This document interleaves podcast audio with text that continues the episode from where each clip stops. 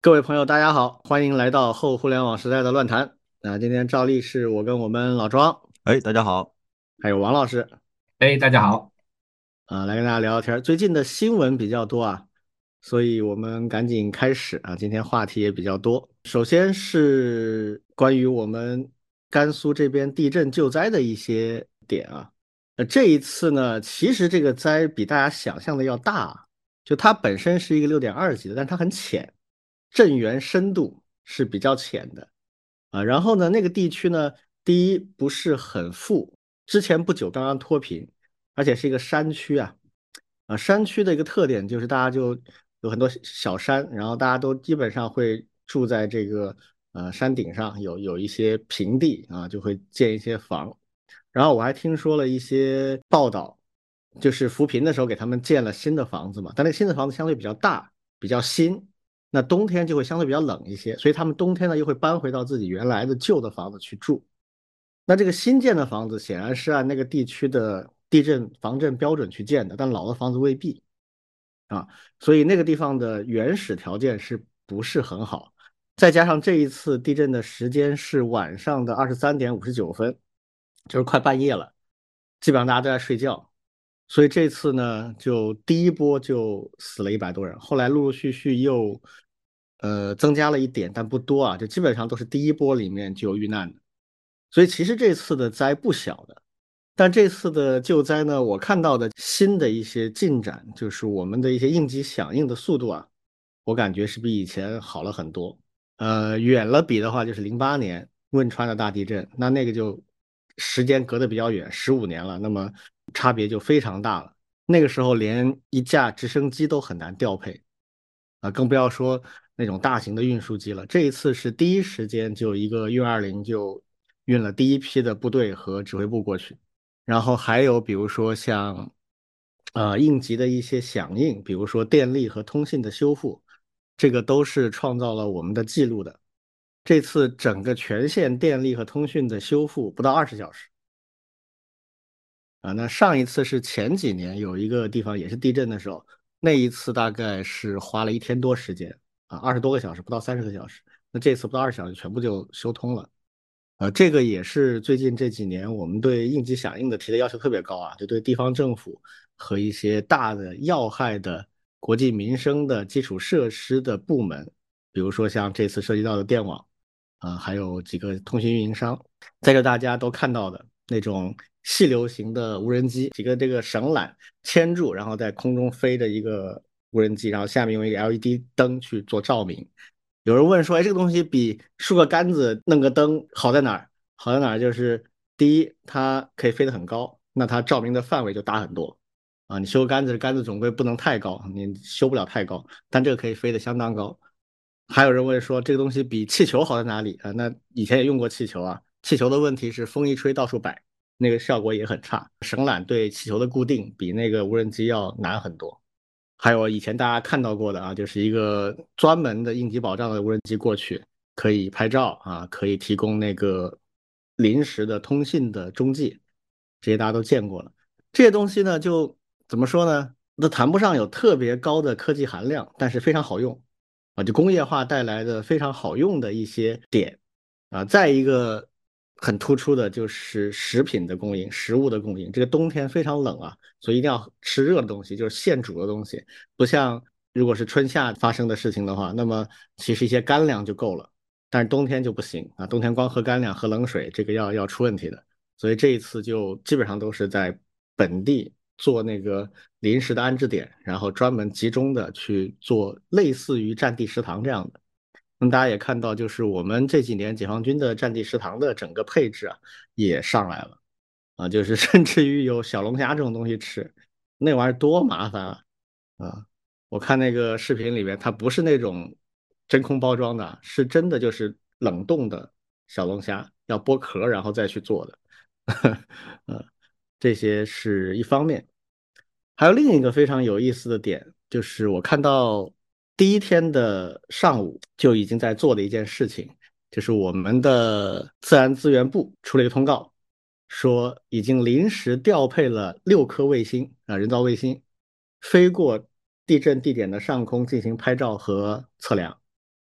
同时也调取了相应的卫星数据，去看什么呢？去看地震之前的那个地区的光学和其他的摄影的那个资料。那么这是什么意思呢？就是他先调地震前的整个地貌的一些拍的一些照片，或者是呃微波的分析的那些数据啊，然后再调卫星飞过那个上空去做震后的一个测量，然后把两个数据做比对，他就知道这个地区的实际的地质地貌发生什么变化啊，有些板块发生了移动啊，有些板块上升，有些下降啊，这个分析会非常有价值。第一，它可以判断。可能未来余震会出现在哪里？因为地震非常怕后续的一些次生灾害嘛，余震、塌方啊，或者什么堰塞湖类似这样的东西。那么这个分析呢，它不光是光学的照片啊，还包括了那种专门的用雷达，就是那种叫合成孔径雷达，就是用微波啊投射到这个地区，然后反射。它是一个类似于相控阵那样的反射波体系，它能测量这个地表下面一段距离。比如五米、十米啊，地质的情况是怎么样的？把这些数据分析好之后，立刻可以生成一些结果。比如说哪些地方可能有风险啊，需要有人去那里去勘测啊，或者提醒大家不要去那些位置。然后哪些地方相对是非常安全的，可以用来做安置点。这个在第一时间，也就是灾害发生之后半天之内就开始做了。那么最慢最慢，下午也可以送一批数据到前置的指挥部了。这个就比较高科技了。说实话，最近大家看到过去十年吧，我们打各种各样的卫星，大家都不知道它干嘛的啊。这是其中一个很重要的用途，就是这种啊对国土的勘测。前些时不是正好打了一个很大的，用长五啊加长版的长五打了一颗卫星上去，叫遥感四十一号啊。那个卫星据推测啊有十吨重，一个卫星有十吨重，号称是我们发射的最大的一个光学拍照的卫星。而且是在高轨，就它一次可以拍四分之一到五分之一个地球，而且是非常高的精度，一米左右的那种分辨率的。这种东西我们以后会越来越多啊，就是在需要的时候就能用得上。这次一方面也是祝福灾区的人民能够尽快的恢复吧，啊，另一方面也是看到这方面开始有一些工业化的、城市化的一些进步啊，也还是比较让人放心的。看到的就是技术的这种进步，对，然后。我看到的就是包括群里啊，还有我们也有当地的一些一些同学，对，感觉比嗯以往的从执行力啊，还是嗯创造这些研究的一些价值呀，还有一些信息的一些传达呀，我觉得还是还是做的挺挺不错的。嗯，感觉就明显是程序化了。对对对对对对，不是一个那么重大的一个一个事件，感觉嗯也还能够挺好应对，对吧？嗯。对，我还知道一些，就是别的，呃，城市、别的这个地区，其实也都在做类似的空天一体的，然后是无人机加传感器加加遥感加什么的一个全套的应急救灾演练的东西，都在搞。各个各个城市、各个地区，其实以各种各样防灾救灾、预防或者说是预测或者是现场，其实其实现在有很多。超大型的这种国家工程正在做这种规划，具体的工程我不方便说啊，但但是我我知道的就是它的保密等级还挺高的，然后它他们的这个金额是极其庞大的一个金额，大概说上万亿的一个金额的项目在做。因为这个东西啊，就怎么说呢？我们悄悄说一句啊，都是军民两用的。对，嗯。嗯，呃，就是战时可以做战时的事，平时可以做平时的事情。零八年的汶川地震，包括后续的救援完了之后，各部队返回驻地，军委这边牵头啊，专门做了一系列的总结与提升啊。嗯，据说那一次对整个部队体系里边冲击是非常大的，就是因为部队很长时间不打仗，他其实不知道自己的能力到底到什么程度。一次救援下来之后，就要求各参与过的部队全部都要去做总结，总结你在这过程当中哪些地方不顺，那就有非常多不顺的地方，包括整个指令的系统、指挥的系统，然后交通上会遇到拥堵啊，大家都去抢一个路口啊，然后谁先进谁后进，然后一些资源的调配等等等等问题都很多。那后面总结上来之后呢，有一些就属于这种指挥和训练可以改善的，那就部队立刻就改善就做了。那有些属于物资啊，属于基础设施类型的，那就包给国家。所以后面据说啊，开始大修高铁，跟这个是有一定关系的，就不完全是说，哎，这个高铁我们方便老百姓出游，这肯定是很重要的目标，但不完全是。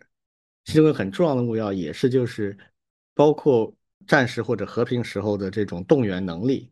那高铁形成的这个路径呢，会比公路要更加有效啊，所以这个也当时是一个很重要的出发点。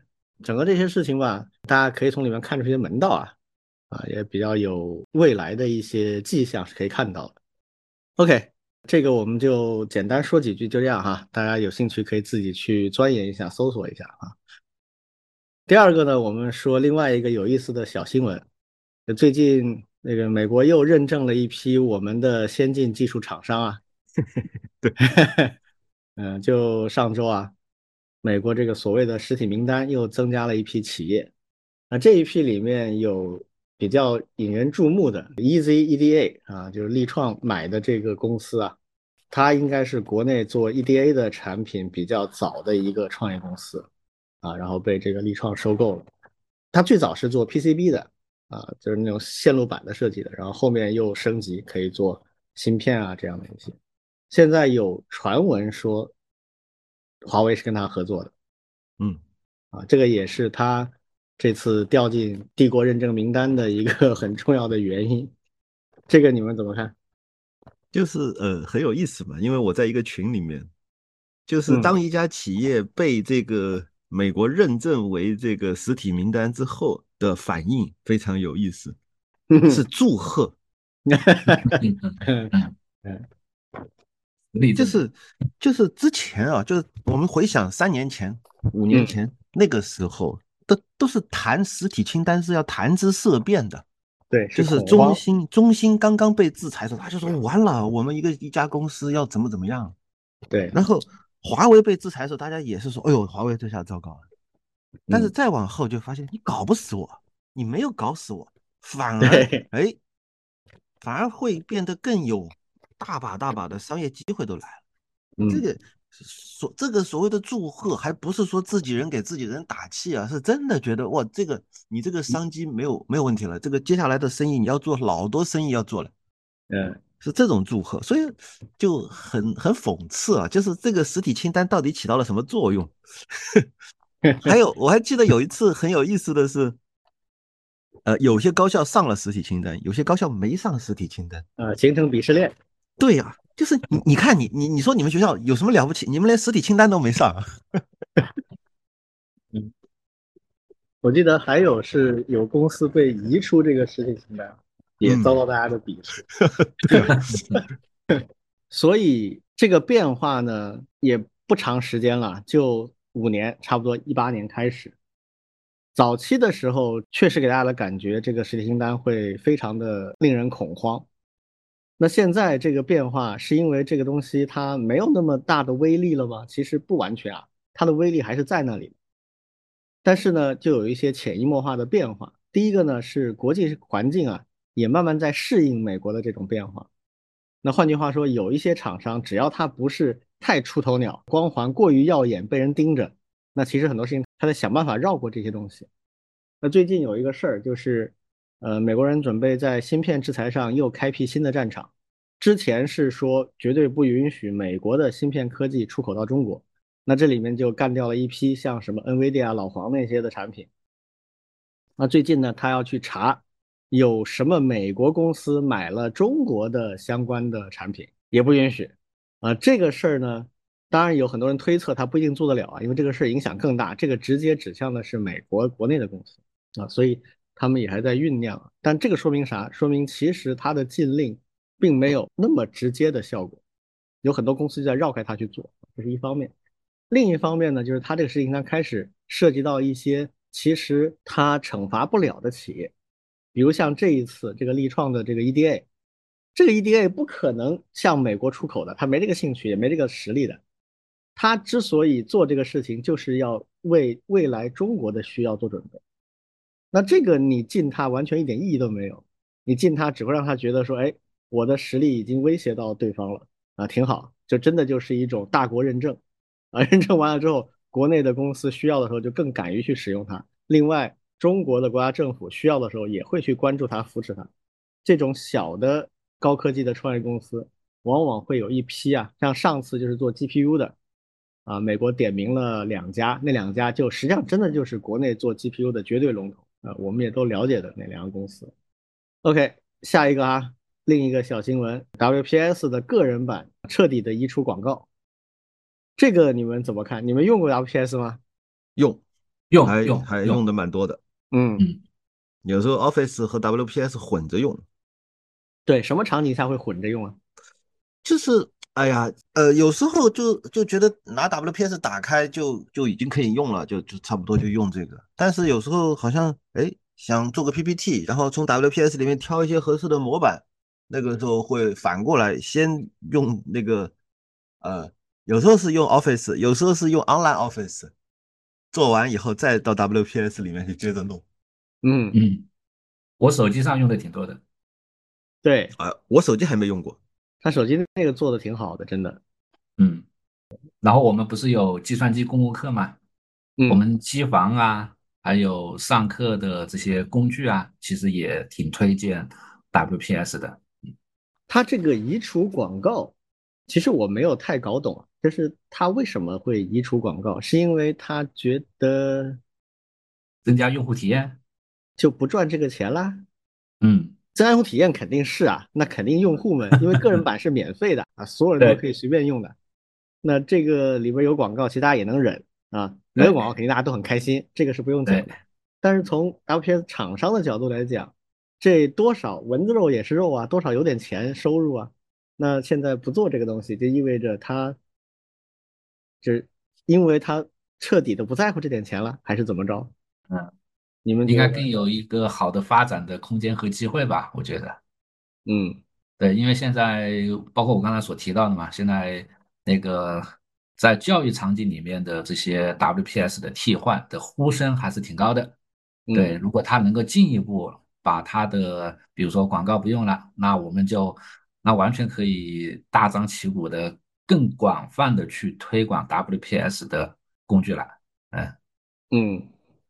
这是我能看到的。嗯我个人的感受啊，就 WPS 真的做了一些非常偏门，也不能叫偏门吧，就是不太容易想到，但真的很有用的功能。我以前根本都没想过还能这么干。比如说有一个就是以前我们的我的一个这个创业的伙伴 HR 的一个同志，他就跟我说过 WPS 很好用的一些内容，其中有一个例子真是把我惊到了，是个什么功能呢？它跟 Office 一样嘛，也有那种电子表格什么的。就是每个月小公司啊，创业公司十几个人、几十个人的公司，那肯定不会专门去买 HR 的那种大型软件了。每个月发工资其实是个很麻烦的事情。那 HR 他要把那个工资表做出来，那工资表是一个电子表格啊，每个员工，然后他有很多很多项目，这些项目最终能算出他本月的发放的工资。这个里面有他的考勤，有他的什么社保啊、税呀、等等等等一堆东西，反正最后能算出来一个东西。然后这些条目里面有几项是要按照规定必须要知会到员工的。那 WPS 有个功能，就是你这个电子表格做好之后，啊，一键生成工资条，就是它把里面每一个员工的一行记录拿出来，生成一个简单的邮件文本，里面有说明的话，然后下面有一个工资条，这工资条里面讲了你本月应得多少，应扣多少，交多少税，交多少费，最后实得多少，就都会很清晰的来工资条放在这里，电子工资条。然后它一键自动的发邮件给所有的员工。就对 HR 来讲，他只要做完那个工作表，接下来的事情不用管了，一键就可以全部做完。那这种功能就 实际上已经相当于是办公软件了，而且是挺复杂的一个办公软件的功能了。他就给。做在这个 WPS 里了。呃，这个真的好棒啊！就是那一般的人不会用，但是用到的人就会觉得特别爽。他会为了一个非常 niche 的人群去做这么一个其实不简单的一个功能，我觉得挺感动的。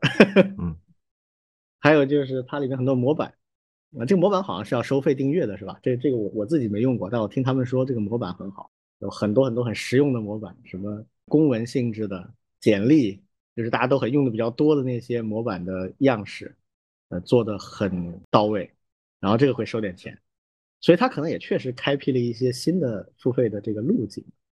王老师，你的你们学生应该用 WPS 写论文也挺多的吧？我我之前我就知道 WPS 里面很很早就有那种什么论文查重啊、去重啊这种功能。对对对对对，甚至有的你看，为了用这个功能，还会转换成它里面去。对，中小学就用的更多了，因为我知道中小学他们就像刚才所提到，他们还需要一些模板呀，一些做的一些比较漂亮的一些啊，那那更是直接去付费订阅了。嗯，我周围很多家长都是这样的。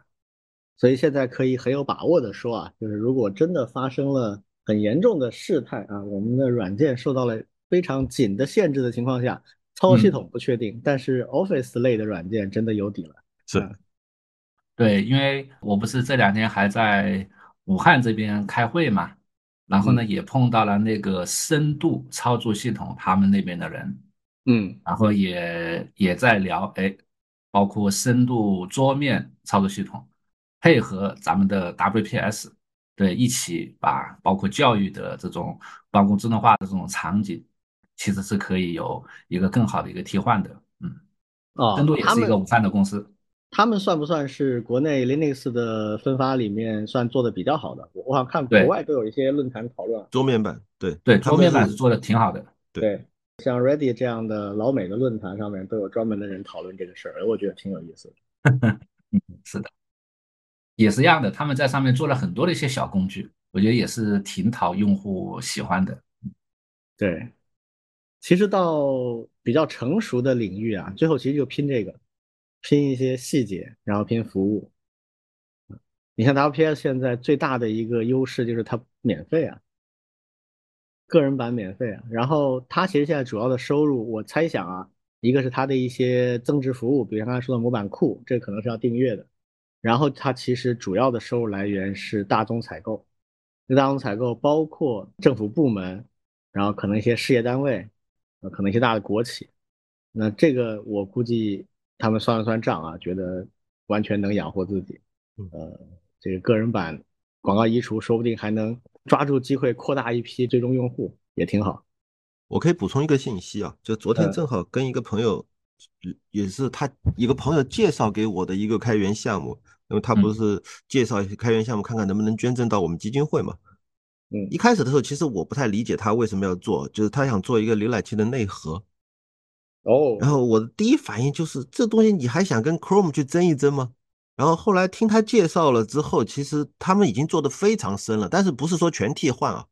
就是有一些部分他们换成了自己的组件，有一些部分他们用的是原来 Chrome 的某一个组件，比如说那个渲染的那个排版排版引擎之类的，他用的还是原来的。但是呢，他有些部分替换成自己的了，有些部分呢，他稍做了一些修改。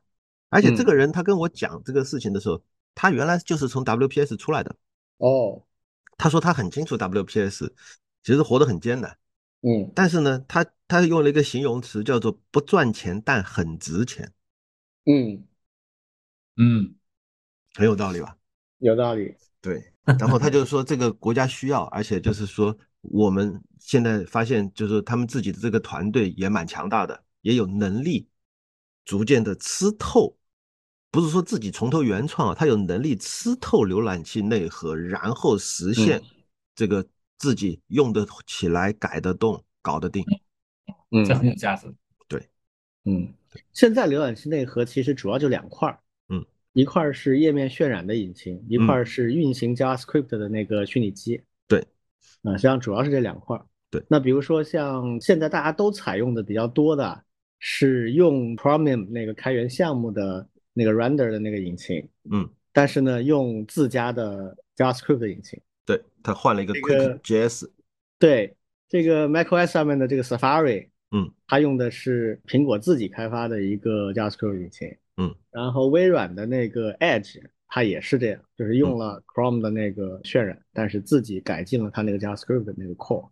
咱们国内的，你刚刚说这个我还不了解啊，不知道，但它估计也是类似的套路，就是呃，可能渲染的这一块儿，因为渲染这块儿谈不上太大的问题，因为它都是按照标准的规范，W3C 的规范该怎么做怎么做，就就是规范的符合度是它最重要的一个东西。嗯，那同时呢？从性能上来讲，Chromium 已经做到就比较极致了。你要再提升一点点，可能也行，但是就投产出比就可能不划算。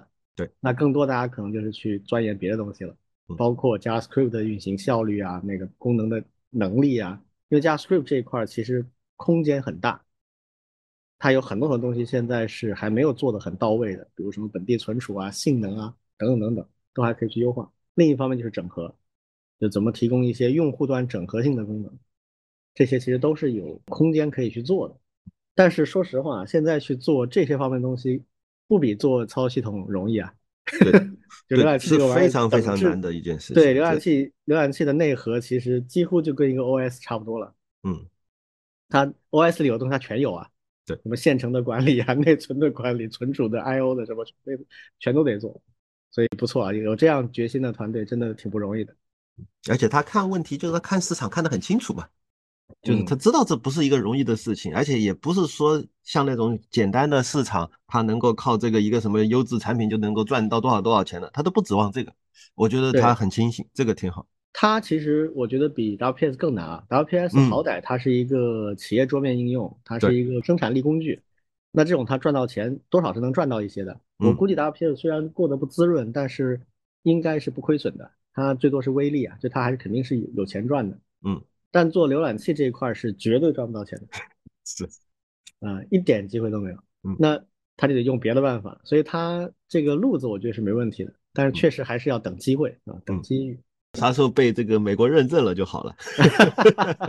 哎，你真别说，美国最早，其实我最早知道美国有这么一个实体清单，或者是有相关的管制清单的第一次，你知道是啥吗？嗯，就是最早的那个对称加密算法啊。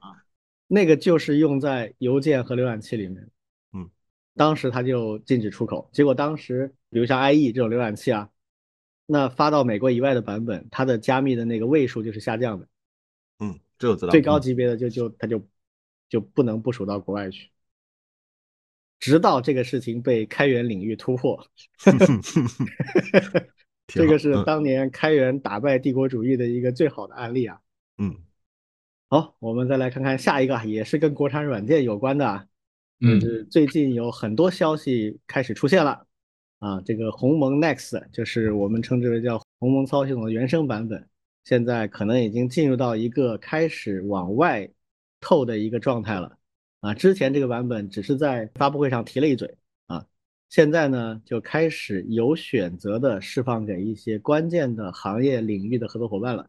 这里面有很突出的一个例子啊，鸿蒙跟米哈游的合作啊，米哈游开始正式启动啊，开发鸿蒙原生版本的原神，那就说明鸿蒙他们在走向原生系统的道路上面选定的游戏行业的第一个合作伙伴，那就是米哈游啊，这就是两个遥遥领先合体啊，呃，能做成啥样？说老实话，现在也不知道，但是我觉得这是一个好的方向。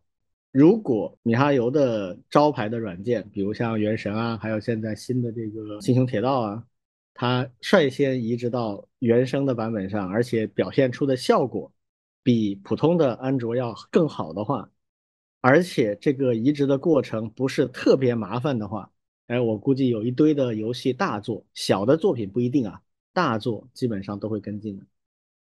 但是如果没有做到，比如说效果也差不多。或者移植的过程啊，虽然效果很好，但是移植的过程非常麻烦，那可能就不一定行。那同时呢，也有一些其他的大的合作伙伴也听说也开始做了，比如说啊，一些运营商的一些移动的 App 啊，在跟华为合作也开始做迁移。一般的商务型的应用移植应该是不难的啊，但是如果你涉及到一些比较底层的，比如像游戏啊，或者是一些比较跟底层有关联的，可能会麻烦一些。这个事儿你们怎么看？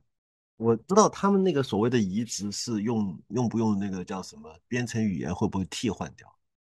因为不是还说华为在开发一个原生的一个编程语言叫仓颉嘛？假设要全部替换用仓颉写一遍这个原神的话，我觉得这工作量就太恐怖了啊！所以第一反应应该还是用的是原来他们的编程语言，比如说这个 Java 呀，或者说是什么。否否则，我想象当中会觉得太难。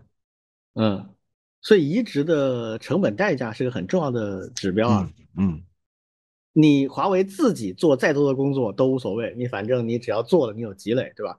那其他的第三方厂商，他如果移植需要重新写的话，那这确实就很难接受。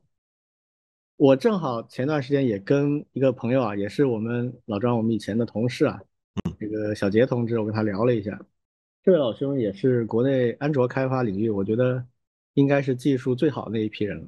对，他正好跟我们原来潘老师那个公司嘛，也是做底层的一些东西的，他们最近也在跟鸿蒙的这个原生系统做适配。呃，我跟他聊了一下，我的感觉是这样啊。首先就是鸿蒙的野心是非常大的，就它的目标是非常高的。它的目标是在所有的软件模块都不可用，就是现在的那些国际上的软件模块都不可用的情况下，它仍然能够独立的运作。它是以这样的目标来做的。这个举个例子，大家就知道了。我们在开发移动应用的时候，经常会内嵌一些 Web 前端的页面进去。因为现在用完全用原生的代码写 App 的很少了，因为那个太麻烦了，而且更新也很麻烦，所以呢，很多都是用原生语言写好这个 App 的框架和一些核心的啊交互比较要求高的模块，然后一些要求没那么高的，比如以内容展示啊，还有简单互动为主的，其实就是用 Web 前端的技术去写的。那这个用 Web 前端技术去写的时候呢，那实际上就是在写一些页面了。那这个页面我们现在通常就会用 JavaScript 或者是 TypeScript，就是微软的那个 JavaScript 的一个变种。那现在鸿蒙其实自带了一个引擎，它跑的是另外一种东西。这种东西呢，实际上跟 TypeScript 很像，非常非常像，语法套路都差不多，但它不是，它是另外一个语言。是不是刚才老庄说的这个仓颉？我还没去确认啊。好，那这个东西呢，它就跟 TypeScript 不完全一样。它以后会不会出一个？直接能够翻译过来的工具软件，这个我不知道，但至少现在没有啊，这是一块儿。更极端的是，我们写 JavaScript 也好，TypeScript 也好，它会用到很多现成的第三方组件嘛，这些组件就用 npm 一个专门的组件库的一个在线服务托管服务，你可以去搜索、下载、更新、维护它的版本依赖等等，都是用这个 npm 的服务的。华为现在假定这东西如果不在了，我仍然能用，所以它那个新的叫 ETS 的那个语言。它是有自己的一个类似 npm 的服务的，嗯，费费老大劲了。这个真的费老大劲，就他要把整个生态环境重构一遍，这个我觉得是非常有挑战，而且就是游戏工作量很大。那么这个带来一个什么问题呢？就是它目前到目前为止这个完成度是不够的。比如我刚才说的这个类似于 npm 的这个在线的组件托管平台，目前还没有对外开放。也就是说，只有它移植过来的一些组件在上面你可以用。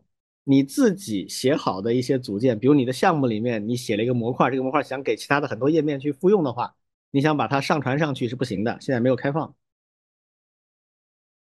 那么可想而知，在目前这个状态下呢，呃，我相信啊，可以想象，就是华为内部对这个鸿蒙 Next 的这个开发团队现在是非常非常，呃，地狱的状态，就是会很忙很忙，有很多很多事情要做，就做不完的事儿。那么对外部来看的话呢，就会感觉是，嗯。版本更新很快啊，文档跟不上，很多配套的服务缺胳膊少腿，这个体验肯定好不了。所以目前这个阶段呢，它一定是精选一批非常忠实的合作伙伴，就是能够承受这种不便，也要跟他尝试合作的那些人才走得下去。那这个过程会持续多久呢？不好说，我现在不知道啊，就是这个取决于华为的呃决心、投入的资源以及他们的研发实力啊。这个老庄应该比较有感觉啊。就是我就是得要点时间就是对他们来说，这就是又是一场大战，就是就是就是打仗，嗯，然后然后就是拼，对，是就是上甘岭，又是又是一场上甘岭，完了以后就是拼团队、拼人，甚至血肉之躯拼上去，看能拼出什么来。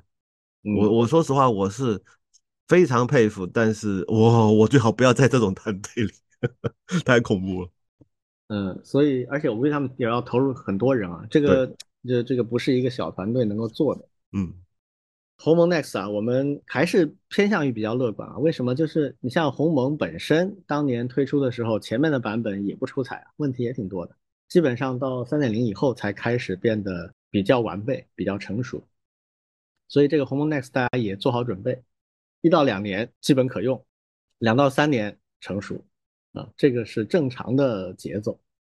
这个我们就拭目以待吧。啊，我反正也比较期待这个，看看原生的原神或者是崩铁会是啥样子啊。其实这方面米哈游也挺激进的。米哈游是国内最早开始做这个完全云原生游戏的公司，它的原神现在是有一个云版本的，就是不需要安装的版本的，而且在手机上跑起来效果也还行。好，我们赶紧啊，下一个。这两天最大的新闻其实是国家新闻出版总署的那个网络游戏管理办法的草案啊，征求意见稿啊，这个在昨天前天引起了轩然大波啊。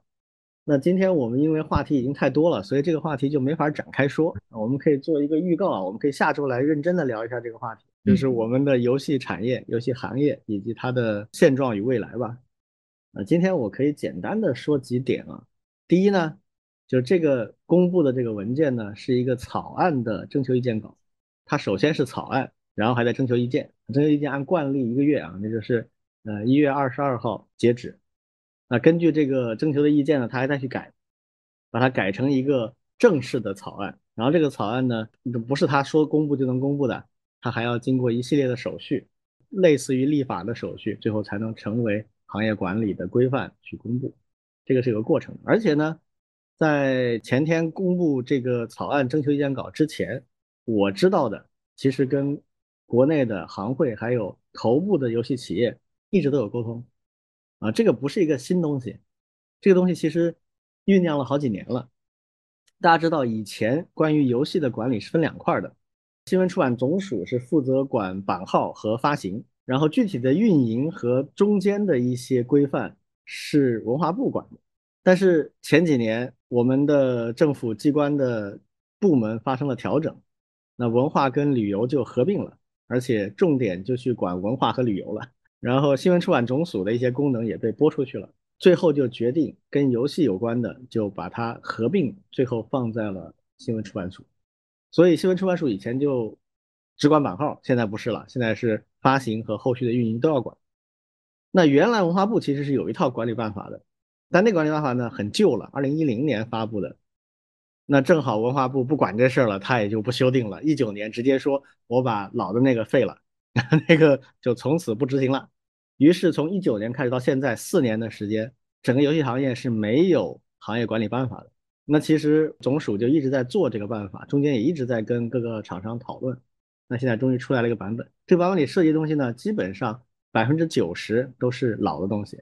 把它做了一些标准化、规范化和具体化的描述，有个别几个新的东西，其实也不算很新啊。腾讯啊、网易啊、米哈游啊，早就知道的，而且有一些游戏甚至已经开始调整了啊，所以这个没有什么特别新的东西。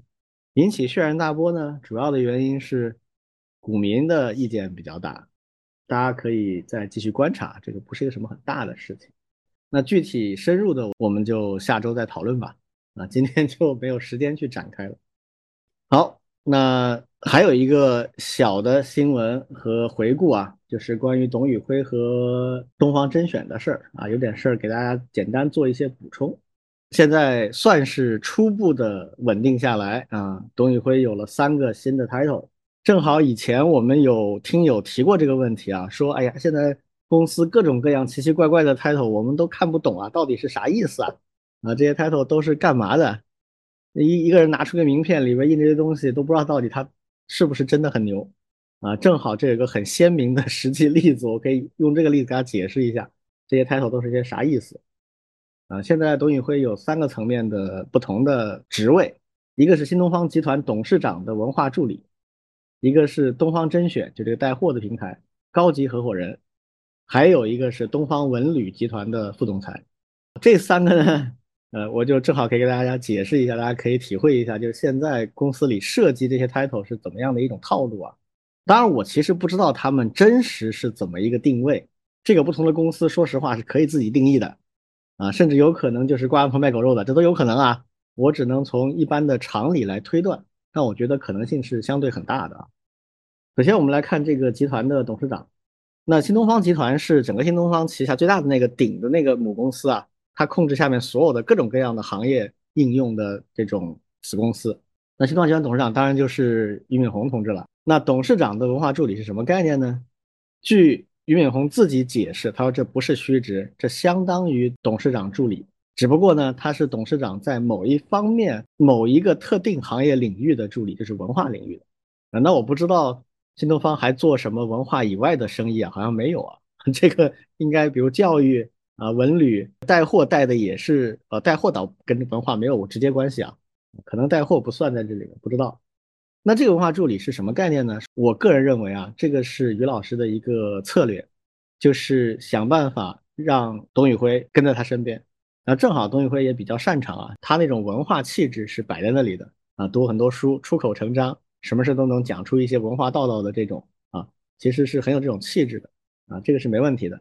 但是我觉得从更深一层的角度来讲，那于老师就表示他是我身边的人，这个有两层含义。第一层呢，就是。绝对不能让他这个阶段出现任何变数，要紧紧的捆在自己身边，放给整个集团里任何其他人都有风险。于老师必须自己带着他，确保他不生变，这是一个常见的一种领导方式。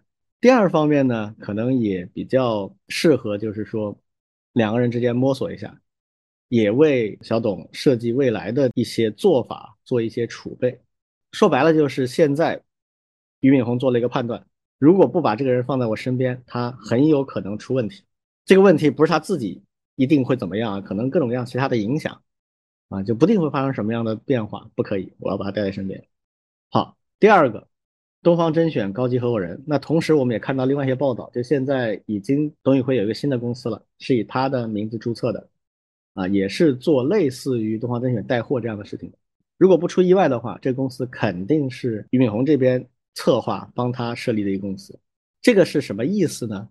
这个实际上就是方便把董宇辉单列在东方甄选以外去做运营。这个的好处就是，它可以使用跟东方甄选完全不一样的一套管理体系，包括收益分配，包括合作的模式都可以不一样。他想怎么试就可以怎么试，把它慢慢的从东方甄选剥离出来。这个是为什么呢？这个就涉及到另外一个话题了，就是。老师是一个非常非常特别的群体，这个群体是商业化和职业化意识严重缺失的群体。他们在学校里当老师也就算了，一旦出来去做很商业化的事情的时候，会有很多毛病。我以前有非常深刻的体验，就是老师是一个很有意思的群体啊，他不是很习惯那种商业化的逻辑，比如说多劳多得，比如什么什么的，他们不喜欢这种东西，他们喜欢非常好的平均。大家最好都差不多，有人冒出来或者有人怎么样，这个非常不好，对整个团体会有危害，在他们的观念里面。比如说，我以前非常倡导的一种观念就是，要做创新的事情就一定要尝试嘛，那尝试就可能犯错。如果你害怕犯错的话，那你什么事都做不了。哎，但是在老师大队团体群体里面，这个观点是难以被理解的。他们会觉得说，如果要犯错的话，为什么要做呢？那不如不做嘛，就做不会犯错的事就好了嘛。好吧。所以把它单列出来，那我怎么为这个人设计都可以，跟你没关系。我不在东方甄选体系里面，东方甄选体系你怎么做都可以。好，那有些人会在东方甄选体系里面说，我也能做到这样，OK，没问题。我现在设置了有高级合伙人、一般合伙人、初级合伙人，这些都是主播的等级。你能做到高级合伙人等级，哎，我也为你开一家公司。以前东方甄选是没有这个概念的，我从来没听说过东方甄选有什么高级合伙人、一般合伙人这种级别，没有的，这是新创立的。而且很可能就会开始对这些主播，啊，就是转行当主播的老师，给他们一个上升阶梯。哎，那里有个标杆，看到没有？啊，董宇辉就是那样的高级合伙人。那高级合伙人呢，我就开始为他定制他自己的 studio 了，他就可以自己去做了，不再受这边的分配和治理的体系约束。我有专门的一套。所以我个人认为，这个高级合伙人呢，实际上代表着东方甄选开始要做一些逐步的区别化的对待。然后设定一些标杆，你做到这一步了，你就可以这么做。当然，这是一个很长的过程啊。就像刚才说的，老师这个群体，他是要慢慢一点点做的，他不可能就是说像商业公司说怎么样怎么样，你不高兴就走人，你拉倒，没那么简单。他们之间的连接联系非常的紧密，这是东方甄选的未来。我相信他会慢慢的开始往这个方向去走。好，最后一个 title，东方文旅的副总裁。一般来讲，这种职务啊是比较实的。因为公司里面一把手叫 CEO 或者叫总裁都没问题，下面他的主要的助手才会是副总裁，否则没有必要。专门去放这个级别。那一般来讲，副总裁都是独当一面的，比如管销售的、管研发的、管服务的、管内容的啊等等，这些是相对比较实的。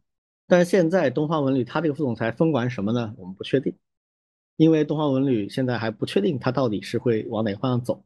但之前我也说过啊，就东方文旅是嗯新东方集团去年成立的一家公司，但其实它布局早早就开始了，它收购了一大堆的跟文旅有关的公司，包括旅行社啊，包括一些服务性的机构啊，还有甚至有专门做软件系统的机构，他们都收购了一堆几十家公司啊。那他后面专门成立了一个东方文旅的公司来做这一堆的公司的母公司，那相当于是新东方集团把自己的文旅部分的拆出来了一家公司，然后让他去控股所有相关的小公司。这个一方面是便于管理，便于在集团内去统合资源；另一方面可能也是为未来的业务发展之后，可能这块是要独立上市的。啊，东方文旅现在在新东方集团内部是很高级别的、很重要的核心业务，啊，就甚至它的对未来的期许啊，是比东方甄选高的，啊，全力以赴在做。那现在他作为董事长的文化助理和东方文旅的副总裁，肯定是深入的参与到这块业务的开拓的。但具体怎么做呢？说实话，我也不知道。啊，但这个职务理论上讲应该是比较实的。啊，这个是从 title 的角度 看的这样的一个东西啊。我只能猜测，就是两个事情是关联起来的。嗯，就是说，呃，一个是董事长的那个什么助理，其实就是说，在在公司内，就是在总部开会的时候，你助理坐边上，然后呢，到到那个东方文旅的时候呢，再把这意见传递下去。所以这两个身份就是这么连起来的。然后那个什么高级合伙人，我觉得是个过渡身份，过段时间他不合伙了，或者说。他那个叫什么，在东方甄选那边出镜越来越少了。其实这个合伙人就是一个所谓的高级合伙人，就是一个过去的勋章，而不是未来的一个规划。我觉得这个高级合伙人有点像分店的店长的感觉啊。嗯，就未来东方甄选会有一个主营的旗舰店，但这个旗舰店实际上是一个大卖场，里面有各种各样的摆摊的。一旦这个摊儿摆到足够高级别了，那就作为一个独立的品牌出去开一个分店了。嗯，那以后东方甄选开这个大会的时候，这些分店的老板、高级合伙人就回来一起大家去，因为业绩是合并到这个主公司、上市公司主体里面的。嗯，呃，但是实际上经营会有越来越独立的一些可能性，就是从公司的员工变成公司的合伙人或者叫合作伙伴的角度，但这个合作伙伴不是一般的合作伙伴，是加盟级别的，就是他要合并报表的。都挺好，我我觉得都是一种探索。其实其实大家都在探索，包括这个新东方，包括于老师，包括整个这个东方甄选这家公司，估计都在探索一些事情。对，这个我觉得是一个正确的路径啊。就你无论如何，你是要探索，你你不能够将就着这样去，或者硬硬凹，这是不行的。OK，那下面开始我们今天的两个主要的话题啊。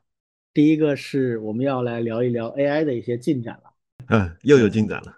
呃，现在 AI 已经就是已经过了一周年啊，这十一月三十号嘛，呃，是 ChatGPT 发布一周年。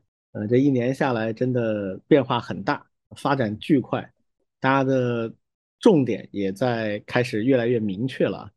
呃，那到底未来的 AI 厂商和 AI 产品到底是怎么去走啊？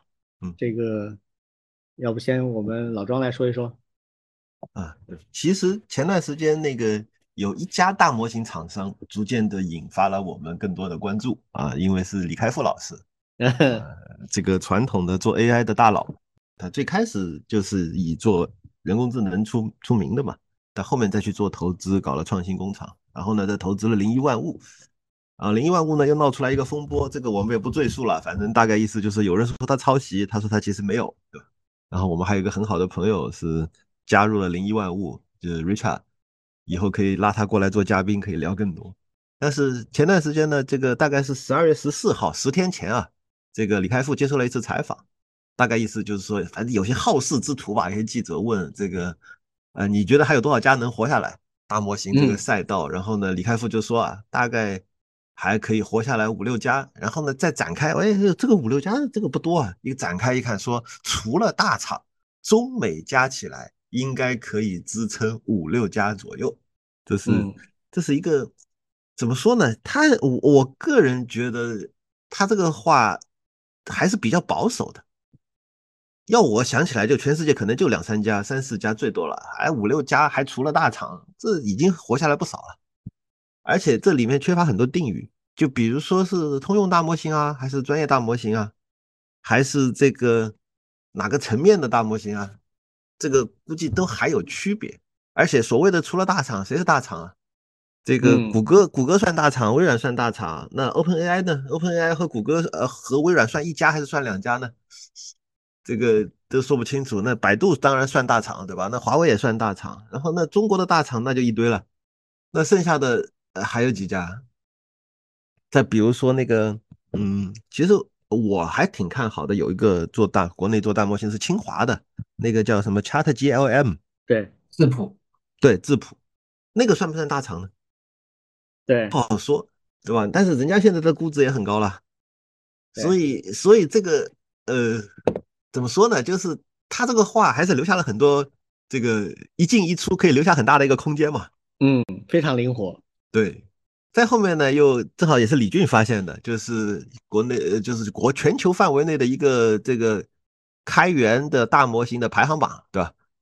然后这个这个零一万物的这个有一个三十四 B 的一个模型是拿到了第三名，这个还是挺厉害的。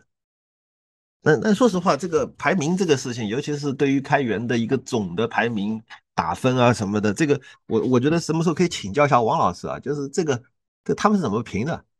呃，按按什么什么顺序来做的评测？这个估计现在评测有很多家吧。我我想象当中就是啊，我做不了大模型，我做评测总可以吧？这个听上去就是一个不错的赛道，对吧？我可以评别人啊，只要只要评的够多，对吧？看上去也是可以发新闻的。另外，另外就是啊，这个打榜，就是很多这个创业公司去打榜，反正总总总总是可以在某些榜单里面拿到一个看上去还可以的成绩。对，所以呃，这个背后又是另外一一潭一潭深水啊，这个也不展开说。我我想表达的意思就是，嗯，大模型这个领域发展的非常非常的快，但是呃，我我现在不相信任何一家。能够看得明白这个所谓的这个未来，或者说所谓的这个发展的前景和方向到底哪一种更好？因为因为正好最近我们就在那个小群里面在聊嘛，就是现在大模型的应用的这个领域，包括使用的范式，包括这个最新的一些技术进展，发展的还是飞快的。对，像之前看到的有一个是。呃，叫做 RA 级，对，就是检索增强生成式的一个编程范式啊。然后就是它，呃，为了预防或者说是为了阻避免这个大模型产生的幻觉，它先检索，然后基于检索出来的结果，然后再作为提示词，然后再把提示词做某种压缩，然后再发给这个大模型，然后由大模型再来生成答案。这个还是一个。具有相当高准确率的一个一个效果，还有之前其实除了这个 I A 级之外，就什么 Long Chain 啊，什么思维链啊，还有很多其他的范式都在层出不穷的在出来。所以，所以我的感觉就是，呃，我们现在的这个大模型的应用，可能还是刚刚发明了底层编程语言，就比如说汇编和 C、C 加加都不到这样的一个。一个领一个时代，对，还没有出现面向对象编程，还没有出现这个动态静动态类型语言和静态类型语言的区分，还没有出现这个设计模式，还没有出现这个相应的这个企业应用架构模式都没有出现。刚刚开始有人在探索，说我们我们也许可以以这种方式来把这个大模型用得更好。但是，嗯，真的在未来能够把大模型用出什么样的花样来？可能还很早很早，嗯，上次在北京遇到一个微软的一个布道师，啊，他就在说微软现在在积极的开源一些所谓的大模型的编程框架。那我说，嗯你们微软很厉害，你们你们微软已经很清楚的看到了这个呃制高点在哪，你们要占据的制高点就是再一次抢占所谓编程范式的制高点。大家都用我的这个编程范式来做编程，那么当然还是用我的开发工具，当然还是用我微软的这个啊宇宙第一什么 Visual Studio 诸如此类的，这个这个逻辑，我觉得是是微软一直是这样的一个思路。但是啊，你说现在微软所推出的那个开源框架、那个编程范式，是不是就呃已经呃是最终答案了？我相信肯定不是。现在我们没有任何一个人能够看到最终答案。这是我现在的一个想法啊，嗯，我可以解释一下刚才老庄描述的这么一种状态啊，我可以换一个比喻，就是说现在这些大模型啊，包括 ChatGPT 所能做的一些事情，它有点像什么呢？有点像就是人类已经开发出了一些好用的工具，比如说螺丝刀啊，这个嗯钳子。啊，钉子、螺这个螺丝等等，还有很多那种像呃建筑积木一样的那样的一些元件，这些东西现在有了。就比如说我们现在 GPT 类的这样的大模型都可以做的一件事情是什么呢？我说一句话，或者提了一个问题，或者做了一个要求、一个需求，那么它可以通过对这句话的分析，把它 token 化，把我这句话转变成一组 token。实际上就是提炼这个话里面的一些关键要素，这个能力以前是个很难的能力，但现在借助这样一些大模型，这个事情可以做得相当好了。那这个工具以前我们从来都没有过，现在有了，可以拿它干嘛呢？那这可以干的事情就很多，所以现在大家都在去努力的去组合各种各样这样的呃钳子、锤子、改锥什么的啊，去能够建造出一些有意思的东西。这些东西是未来的产品的呃模子。那未来产品的雏形，呃，刚才老庄提到这个 RAG 啊，其实我仔细想了一下，我觉得它也不是一个完全新的思路，它实际上仍然是我们现在这一代的技术路线里面非常常用的一个思路，就是与其等着人来识别我做的对不对，我想些办法来自己验证自己做的对不对。啊，这个东西其实是早就有很多应用的案例，比如说最早这个围棋的 AI 啊，像这个 AlphaGo 的第一个版本，它是大量依赖于人的先验知识，它是把人类的棋谱灌进去，然后根据这个棋谱的进展以及人类对它的评估啊，包括点目啊这样的一些结果灌进去作为先验的知识，它在这些先验知识里面提炼出一组它的模型出来，但是后来就不这样了。后来他就开始用两个这样的 AI 互相下棋，然后下足够多盘之后，这个棋的结果作为它的输入来修正它，产生了第二个版本，就是 AlphaGo Master。那 Master 版本比之前的那个第一个版本那要强非常多啊，有人评估大概强两个段位以上，就是可以让它两到三个子那种级别的。RAG 也类似啊，RAG 它是这样的，就是它首先根据用户的输入生成一组 token。把这种 token 放到生成模型里面去，开始去做它的一个解答。但同时呢，它也用这一组 token 去在一个精心挑选的内容库里面去做搜索。这个内容库是它专门选好的内容库啊，不是说直接去网上用一个搜索引擎去搜。当然你也可以用搜索引擎去搜了，但那个的效果会差一些啊。现在有一些开源的模型就这么干的，搜回来的结果用这个结果再跟你生成的结果做比对。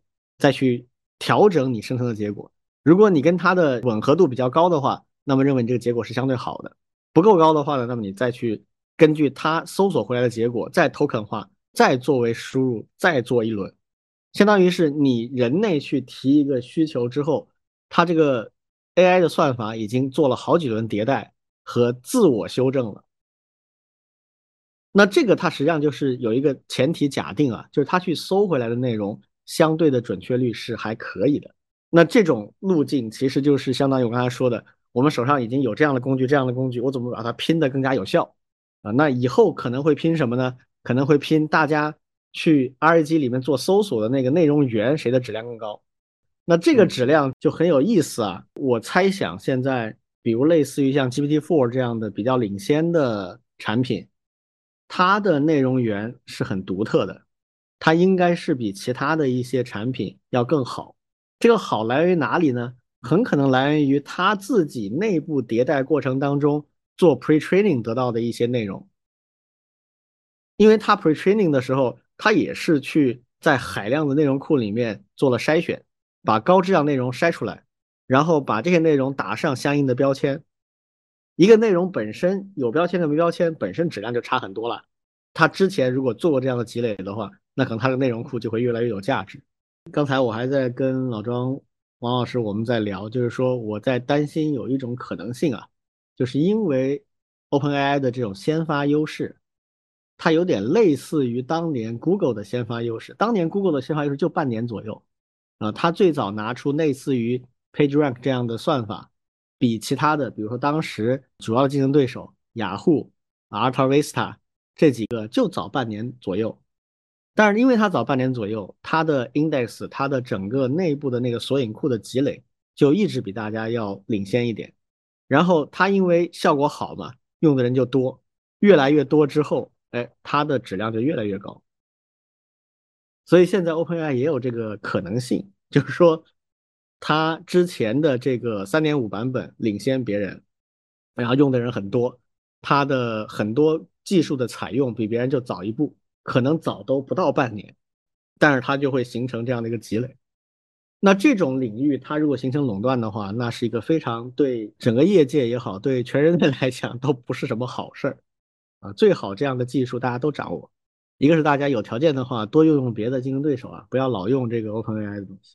第二个呢，最好美国人赶紧动手啊，把它捆一捆，不要让它跑那么快了啊。那个道理我都明白。但是我一旦想到我要提高自己的工作效率的时候，我为什么不用最好的？嗯，我我肯定用 ChatGPT 最方便啊，我我很快我就能拿到我要的东西。对，我我也我也我也不是没试过那些第二名、第三名的谷歌的什么，这个差好远啊。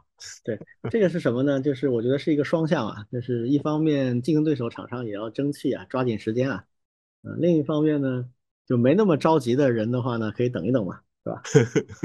嗯，有道理。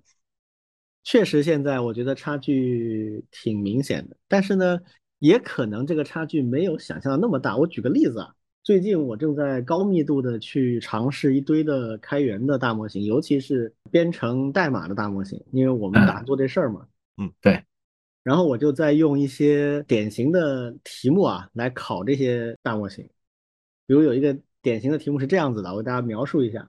就是二零一一啊，这个是当年二零一一年的时候我看到的一个例子，我经常拿来做我们学生的一个练习的。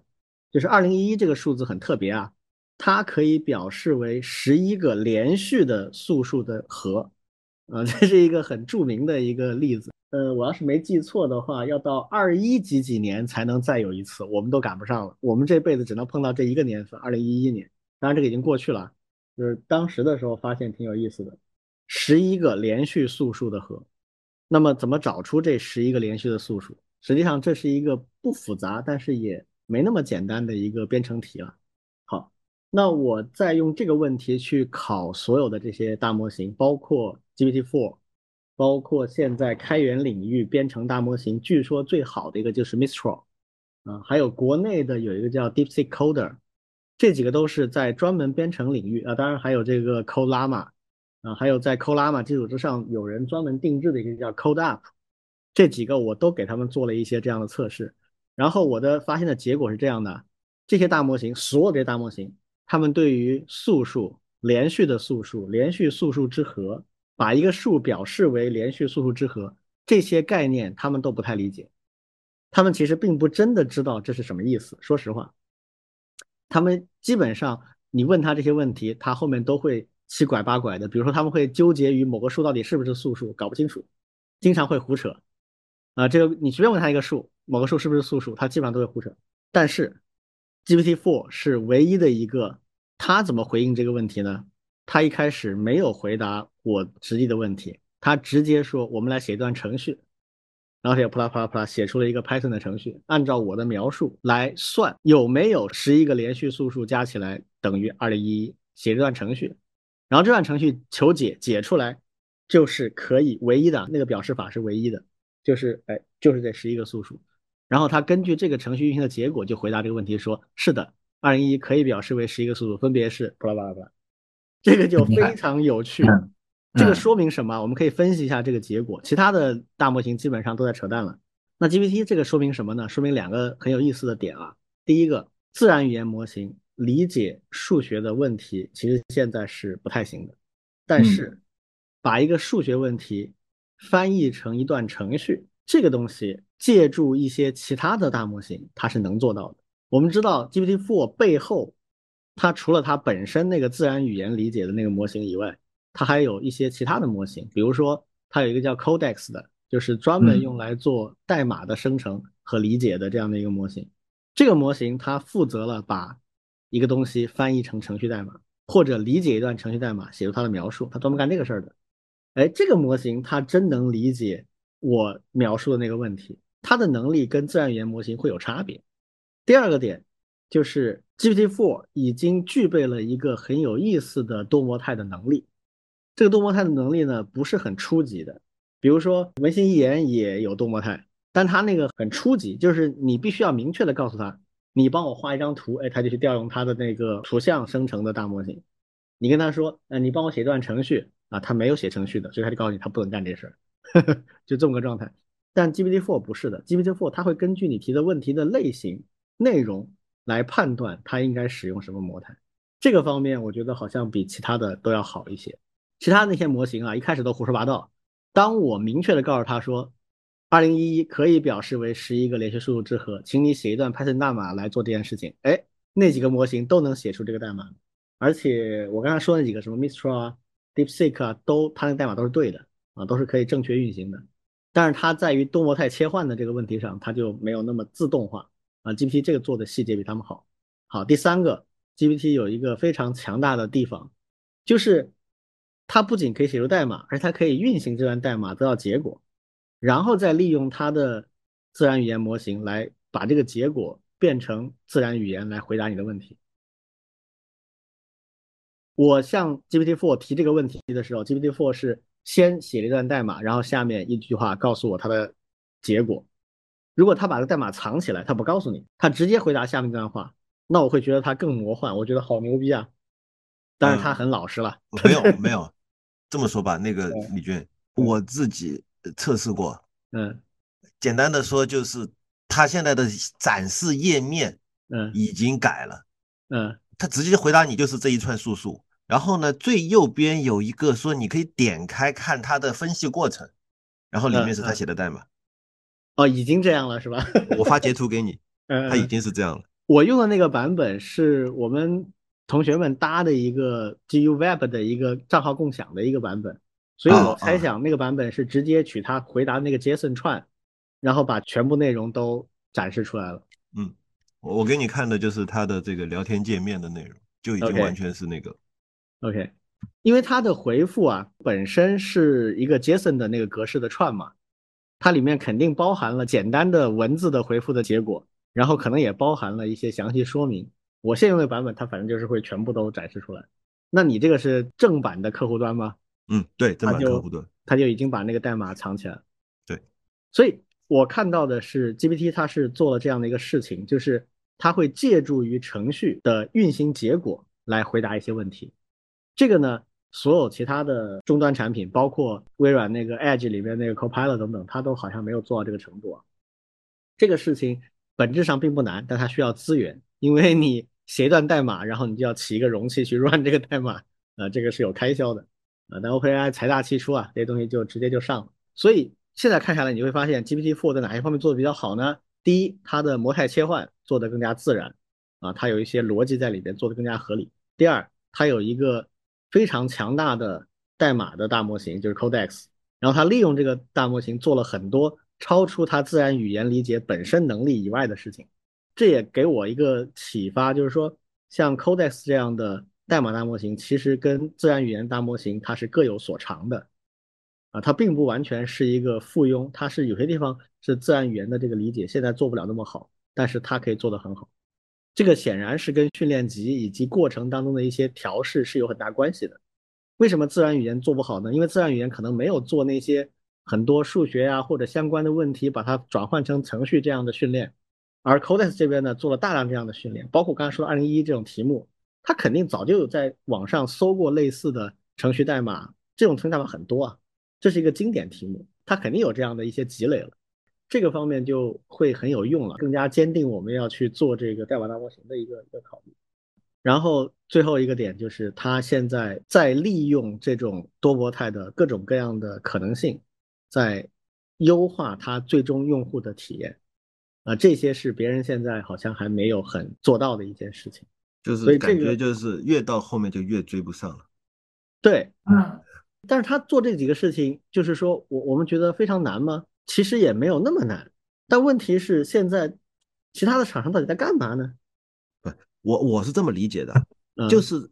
之所以其他厂商没有这个敏锐度去发现问题，恰恰是因为 ChatGPT 是最早一个提供面向公众直接使用的服务啊。对呀，对呀，对呀。然后它就能够收集到很多的用户，直接说：“哎，你为什么不能够直接给我显示出来啊？你为什么？”对对对，就这种需求就会出现。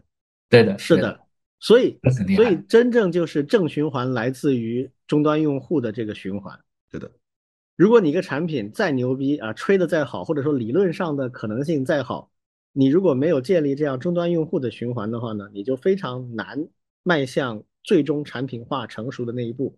对的，国内的这些大模型呢，给我的感觉非常就是让我不太舒服的点就在于，他们都非常着急的推出了面向终端用户的产品，但是呢，他们太过于着急着去收费了，人为的制造了门槛。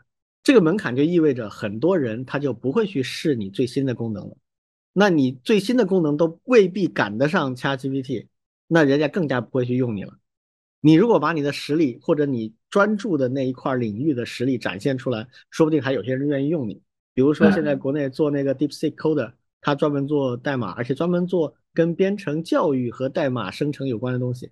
哎，我觉得做的很多定制的功能，它在很多问题上面的表现是最好的。就在我试过那几个开源模型里面，因为它专门针对这个去优化了，那我就愿意去试一试啊。而且它中文支持的很好，呃，我问他我说 Python 里面那个 self 关键字到底是啥意思啊？啊，关于这个问题的回答，ChatGPT 和 DeepSeekCoder 是都是中文的，其他几个都只有英文。好，那这个中文里面呢，显然 DeepSeekCoder 那个描述我觉得更符合教育的用途一些。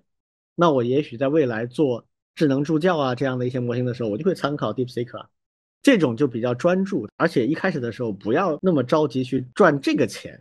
你现在更重要的事情是把你全部的能力投放出来，让更多的人用，然后促进你迭代，这个你才有希望嘛。否则最后的话，你不就都完蛋了吗？是的。你百度缺这点钱吗？难以想象，不可能的呀。百度不缺这钱，但是百度的财报缺这点钱。百度财报其实也不缺，我跟你讲，百度财报，百度的财报那个鬼样子已经很久很久了，十几年了，他早就无所谓了，好吧。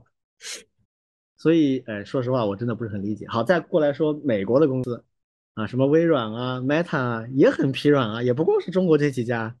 嗯，我最近试了一个微软 Microsoft Research，就微软研究院出的一个也是代码大模型，就。非常的一言难尽，它是很独特，它是我试过这一批里唯一的一个不是依赖于 Llama 2的，它是完全自己从底上开始构建的，但是效果真的很差。Meta 虽然没有做出很强的终端的产品，但是它这个 Llama 2确实搞活了一一批人啊，我觉得也还算有贡献啊，但终端的真的就很差。然后 Google 那个 Gemini，我们上次已经骂过了，就是不说了。可以了，嗯，呃，最近它放开之后，也是一堆的乱七八糟的事情，也反正就不怎么给人信心啊，啊，这种一家独大的情况就很危险。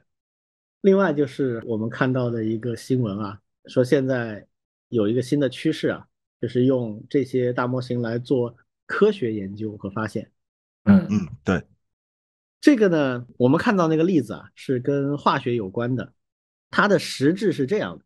其实也跟我们刚才说的那个检索正常生成有关系，RAG 有关系。它实际上是通过生成和搜索来形成一个研究的方案。这个方案当然是给了它一些主题啊，给了它一些关键的方向。比如说我要研究某某某，比如说超导吧，啊，我现在要尝试超导里面的这样的一系列的配方啊，就是在某个族的配方下面有成千上万种配方。我们要筛选里面比较有价值的部分来做实验，这个是第一步，它可以去通过搜索，然后通过一些算法来确定一个要实验的集合。但是我们看到这个报道呢，它是又往前走了一步，这一步就很有意思，就是它能够就这些要做实际实验的这些课题啊，设计出实验方案来，然后再直接用这个实验方案去驱动一组自动化的设备来做实验。就是以后我们做实验的设备很多也都是自动化了，这个合成啊、加工啊、加热啊什么乱七八糟的这些设备本来就存在，只是我们需要改造这些设备，让它变得可被计算机驱动，而不是手工操作。这个其实说实话没有那么难，只是就是工艺上需要突破啊，然后就是看性价比。但可以预期未来啊，很多科研所用到的设备，它或者可以在计算机里面做虚拟模拟。或者它可以借助这样一些可以用计算机驱动的设备去做，那用计算机驱动的设备去做实验，跟用计算机驱动的设备去实际生产什么东西，其实是类似的，呃，都是我们讲的工业四点零的内容啊。嗯，那以后我们可以设想啊，就是所有的科研也好啊，这种工业设计也好，工业生产也好，它都是计算机化了。这工人就坐在车间里面敲代码了。他要做的事情是选取正确的一个表述方式，然后后面的 AI 会帮你把这个要求、这个需求 token 化，变成一组指令。然后呢，每个行业它会建立自己这个行业的一个我们叫 DSL，就是 Domain Specific Language，就是一种独特的编程语言。这种语言专门用来驱动它这个行业的那些自动化设备。啊，这个语言里面有一系列的指令啊，就是让这个机器干这个活，让那个机器干那个活的。啊，它是本质上也是一种编程语言。你说叫弱编程也好，弱代码也好，或者其实也不是很弱了，也需要你知道啊，if else，也需要知道循环等等这些东西都没什么啊，大家去做。现在是我们可以自己去编写这样的自动化的脚本，然后让自动化生产线去干这个活。以后是 AI 帮你做这事儿了，就像我们刚才说的 Codex 这样的 代码大模型。你只要需求明确，它就帮你做出来了，然后它就自动的去执行了，然后自动把结果报告给你了。试想一下，如果这条路其实已经走通了，如果它真的规模化了，那未来的科研和未来的制造业会是什么样？就只要你喂给它一个足够高质量的内容集，在这个内容集里面，它可以一边搜索一边生成，最后能够驱动自动设备去干活。我个人认为，这是人类躺平不再是梦想了，真的可以躺平了。我个人认为，这个是未来最吸引人的一个可能性了，因为它这里面每个环节其实现在都差的不多了。嗯，对，它不是不是很那种遥远的东西了，但是细想还是蛮可怕的。对对对，因为现在学校里面都在喊 AI for Science 的这种主题，而且呢，那个呢，其实还是针对。嗯，人把一些流程事情都做掉，在关键的一些算法里面用 AI 来去做，特别是机器学习这一块。那今天刚才李老师所提到的，其实是整体流程都开始自动化了。对，然后呢，而且因因为我们最近也在做那个技工类院校的那个公共课的设计，他们给我们发了一个技工类院校的三十二个专业目录。嗯，对我看了一下，我对了一下啊，我我也给大家说一说，包括里面的你看数控加工、机械设备维修、3D 打印、新能源汽车制造与装配、工业机械、数字设计、服务机器人、自动化、多媒体、物联网网络啊，哒哒哒哒，你看哪一个不是完全都可以用 GPT 连接一些工业互联网的一些设备来驱动的？对。全部都可以，对，这里面缺的实际上就三大块嘛，一大块是越来越好用的大模型，一大块是呃自动化的设备，然后一大块是驱动这些设备的一个 DSL，就是领域编程语言。嗯，这三块其实现在都有成型的东西，它需要的就是在一个实际场景下走通就好了。对对对对对，学校里面他要去做研究的话，其实也类似。他的研究过程里面能不能自动化，然后怎么去驱动这个自动化的东西？我看到最近有好多这样的报道了。之前数学不是也有相关的一些报道？对数学现在其实走的比较前的，但是我不知道国内怎么样。就是美国那边数学界早就有一批人专门搞这个事情，嗯就是他们在研究一个专门的数学研究的编程语言。这个语言专门解决数学，比如说一些符号推理啊，呃类似这样的一些功能啊，然后把它的接口把它就完全程序化，本质上也是一种 DSL 嘛。然后之前呃一些著名的数学家就做了一些尝试，用大模型把它的需求生成这样的 DSL 的语言，然后去跑完之后就出结果了。等于说他写一篇论文可能需要验证好多个点，其中某些点直接就可以用这个方式做了，他就不用管了，他就去做别的就可以了。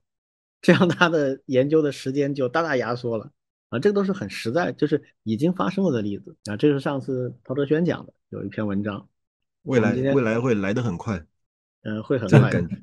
对，其实上次上次我在北大，哎，那天王老师在不在？就是我们在聊到这个说论文怎么样才能够开发出像代码一样的更容易被验证的论文。当时我是从这个角度来说的。嗯其实其实我我当时说我说啊，为什么论文没有开源软件那么好？就是论论文围绕问论文的交流啊，就是因为开源代码到你这儿以后，你直接就可以跑啊。对但是论文你没办法可执行啊。对但是现在我们看到的这个科学研究 AI for Science，其实它就在做一种可以被复现的论文。对对，然后这个论文它最大的好处啊，就是上上次我在那个北大跟那个他们老师聊的时候，就在举这个开源软件为什么厉害，因为有嗯。一个李纳斯的眼球定理，嗯。啊，就是眼球足够多，那么就容易被发现 bug 嘛，就是开源软件的这个逻辑嘛。对。但是为什么眼球会足够多呢？就是因为你这个代码是可运行的，人家拿到家里去，哪怕他看不懂你的代码，他一跑就发现有 bug 呀，对。他就知道你到底，他他至少能意识到，或者说他能发现你的代码有问题。但是现在很多的论文出了你的研究领域以后的其他所有人，他根本看不懂你的论文，也没办法在自己的这个研究的场所里面把它复现出来，因此别人无法评价你的论文到底是有没有效果。但是现在，如果我们把科研论文往这种可执行的方向去做的话，一个我只要有实验室设备，我根本不需要懂你这一行，我去把你这个论文跑一跑，我就能嗯。知道你这论文真的假的。就像上次我们说那个，呃，韩国的那个什么超导，对对，假设他他发的论文是一个一篇可执行的论文，那就不存在全世界范围内都去啊，这个每个实验室都去试着做一遍啊，就照着他这个发，假设他的论文是一篇可执行的代码的话，就照着跑一遍就知道了，对。那就是完全不同的科学世界了。我我我觉得会彻底颠覆掉我们后续的科研的一种一种做法，或者说是一种评价机制都会完全变掉。嗯，这个我估计还是要一些时间啊，嗯一些工业互联网上可能突破会更早一些。嗯嗯科研这一块儿的话呢，一方面是论文里它要做到这么详尽，这个对整个设施啊需要一步升级，这个升级在学校比在产业界要要难难很多啊。嗯，第二个就是呢，呃，这个要标准化，是吧？我论文 LK 九九的论文是这样配方、这样加工的，就算他现在他现在写的其实是有意识的藏了一些东西啊，就嗯。算他把它全写的明明白白、可执行，那所有其他世界各地的实验室，他也得配备同样规范化的一套设备和同嗯。样的规范化的 DSL，嗯。他才能 run 嘛。嗯。那么这个过程我觉得是需要时间的，但这个确实我觉得是一个这这已经是一个看得见的努力方向了。对，是一个人类进步的方向，而且嗯不是那么遥不可很期待及。嗯，嗯对好，我们最后的一个话题啊，来聊一聊关于大学之间的差距啊，这个特指我们中国的，尤其是比较优秀的那些大学之间的差距正在变得越来越大。嗯这个要从我们王老师最近的一个经历的感受出发啊，请我们王老师来跟我们说一下。有几个呀？对，其中有一个是庄老师的。啊其实这两天是那个研究生入学考试。对对对，对，然后呢，因为我这两天也在学校里面参加一些活动嘛，对，同学们还是挺努力的。然后呢，甚至有很多的一些家长中午都会来送饭，学校门口挺堵的。对，这是这是一个。然后呢，我我们有几个观察，第一个呢，就是包括我们自己学校，嗯，你会发现读博士研究生的人和意愿现在开始多一些了，而且呢，特别是往好的一些学校去走。对，因为即便像华师大，我们还是有挺多的同学去，呃，本科生有直接去国外的，然后呢，研究生也有去清华、北大、交大类似这样的一些一些学校的也不少。对，然后呢，最近其实还有一个新闻，其实就是清华大学不是每年都会公布一个本科生特等奖的奖学金的名单，对，今年有公布了，嗯，对，大概有四五个候选人，对，如果大家去看，那个我看到，嗯，对，如果大家去看呀，非常厉害，甚至它里面的这些学生的研究成果。甚至在一些其他的大学都可以去拿副教授、教授这样的一个 一个职称的成果，对，非常厉害。对，那那我们自己看上去其实嗯，觉得啊这个挺难追赶的。对，以前还还觉得清华大学嗯努努力啊，就比我们好一点嘛。哎，对的，现在我们其实已经放弃了。对你看了他们的十五名候选人以后，哎呀，那那真是不光是对，不光是成果这方面，德智体美体育，哎呀，这个东西都是都是特别厉害的。对，各种各样的一些兴趣，还有一些特长都在里面。对，当然硬实力那更是更是没得说。对，再加上现在社会上对高校的头部优秀学生的诉求和开出来的薪资。也是相当夸张的。我们前面其实也也也看到社会上的，像百度那个华为的百万年薪呀，然后呢，像百度、阿里也在中奖国内的一些大学的这种好的 PhD 啊，或者是一些一些成果啊，对，这些其实都是对，就是感觉这种两极分化的这种味道还是挺重的。对，那还有像庄老师也是在。应该也是在北大碰到的一个清华，在在清华的软件学院的老师在那边聊，就是在说他们的小朋友，当然就是博士或者硕士毕业的小朋友，就就出来以后就是六十万到八十万的年薪，而且而且就是一毕业啊，然后那个老师很有意思，那个老师非常风趣，说哎，我们我们这些学生们都很腼腆的，呃，走过那个招聘的那个就是到清华去招聘的摊子。然后就会很小声的问：“你们这边待遇多少啊？如果低于六十万，哎呀，那就不谈了吧，什么什么的，非常非常腼腆，但其实又非常的骄傲。就是就是，如果低于这个数，我真的不愿意跟你浪费时间。但是他不会这么说，他只会默默的走开。然后像那个。然后就像那个呃那个老师还还说了一个，其实他非常自豪，但是他又假装很很惊讶的说：“哎呀，我们有个学生，我也不知道怎么回事啊啊！上次阿里莫名其妙就开了两百万年薪，就把他拉走了，过于凡尔赛。”对，但是这就是顶级大学的最优秀的学生，就是就待遇就到这种程度，就是我们当年也无法想象啊，一个一个学生刚毕业就能够拿到这种这种薪资待遇，或者说。呃，就哪怕同样是九八五高校，可能出来的学生和学生之间，不同的九八五之间，这个已经是差距明显拉开了。所以，所以我才会觉得，哎呀，拉着王老师、李老师，我们要聊一下这个事情。现在到底差距有多大？嗯，我我们就从这个今年清华的本科生特等奖学金的这个候选人这波人开始说啊。嗯。大家有兴趣去网上搜一下，就是清华二零二三本科生特等奖学金啊，你就可以看到一些很多资料。这些东西我觉得其他的学校会觉得很绝望的点，我举一个例子，大家就能理解了。其中有一个本科生，本科生啊，不是研究生什么博士生啊，他的提名啊，因为他是候选人嘛，来给他做介绍的是谁呢？是他的导师，是邱成桐，第一个得菲尔斯奖的华人。